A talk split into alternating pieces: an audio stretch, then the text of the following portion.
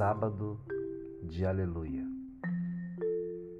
Bom dia, sou o professor Paulo Roberto Batista, professor de Filosofia e Ensino Religioso.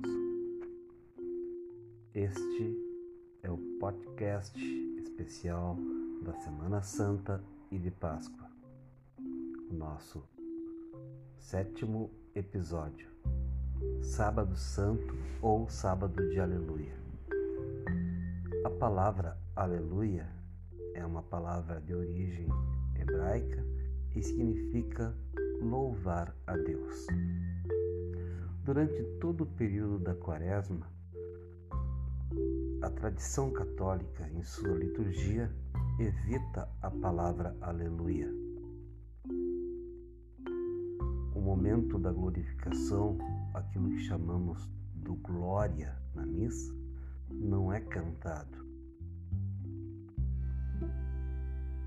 Porque se espera para que no sábado de Aleluia, que é também o sábado do recolhimento e do silêncio, o sábado onde demonstra ainda uma certa tristeza pela morte que aconteceu de fato do Senhor Jesus, mas ao mesmo tempo a expectativa da alegria, porque os, o povo católico, os cristãos também, não acreditam na morte e já alimentam e têm a certeza da ressurreição.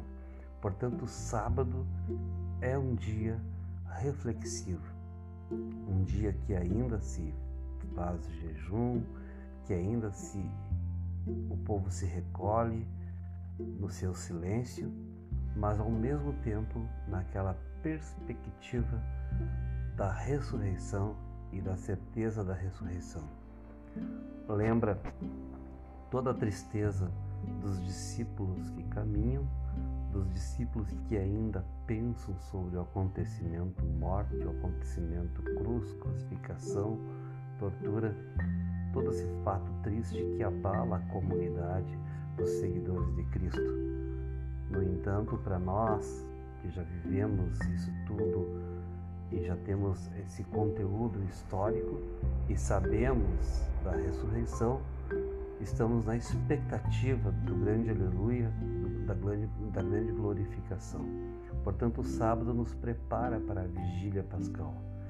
E na vigília pascal, nós celebramos a bênção do fogo santo o anúncio do Sírio Pascal, onde é colocado os cravos com as chagas de Cristo e onde se coloca as letras alfa e ômega, princípio e fim. Deus é o princípio e o fim de tudo. Na missa da Vigília Pascal se faz uma retomada das principais leituras bíblicas do Antigo Testamento até a ressurreição, uma síntese de toda a história da salvação. Lembrando que o povo judeu, ao celebrar a Páscoa, também se reunia em torno do fogo para contar a sua história. E essa história era contada e celebrada como uma vitória, a vitória da liberdade sobre a escravidão. Até hoje os judeus celebram dessa forma, os católicos celebram dessa forma concluindo com a ressurreição. Portanto, este é um sábado muito especial. A partir da reflexão da Conferência Nacional dos Bispos do Brasil, se diz que esse sábado os discípulos tinham ficado muito tristes, pois Jesus estava morto. Eles não tinham compreendido aquilo que Jesus tinha dito, de que era necessário que o Filho do Homem sofresse tudo aquilo para nos salvar. Apesar de tudo que vem acontecendo em nossos dias devido à pandemia do Covid-19, esse dia não deve ser um dia triste de solidão, mas um dia alegre, pois logo mais à noite celebraremos a ressurreição de Cristo.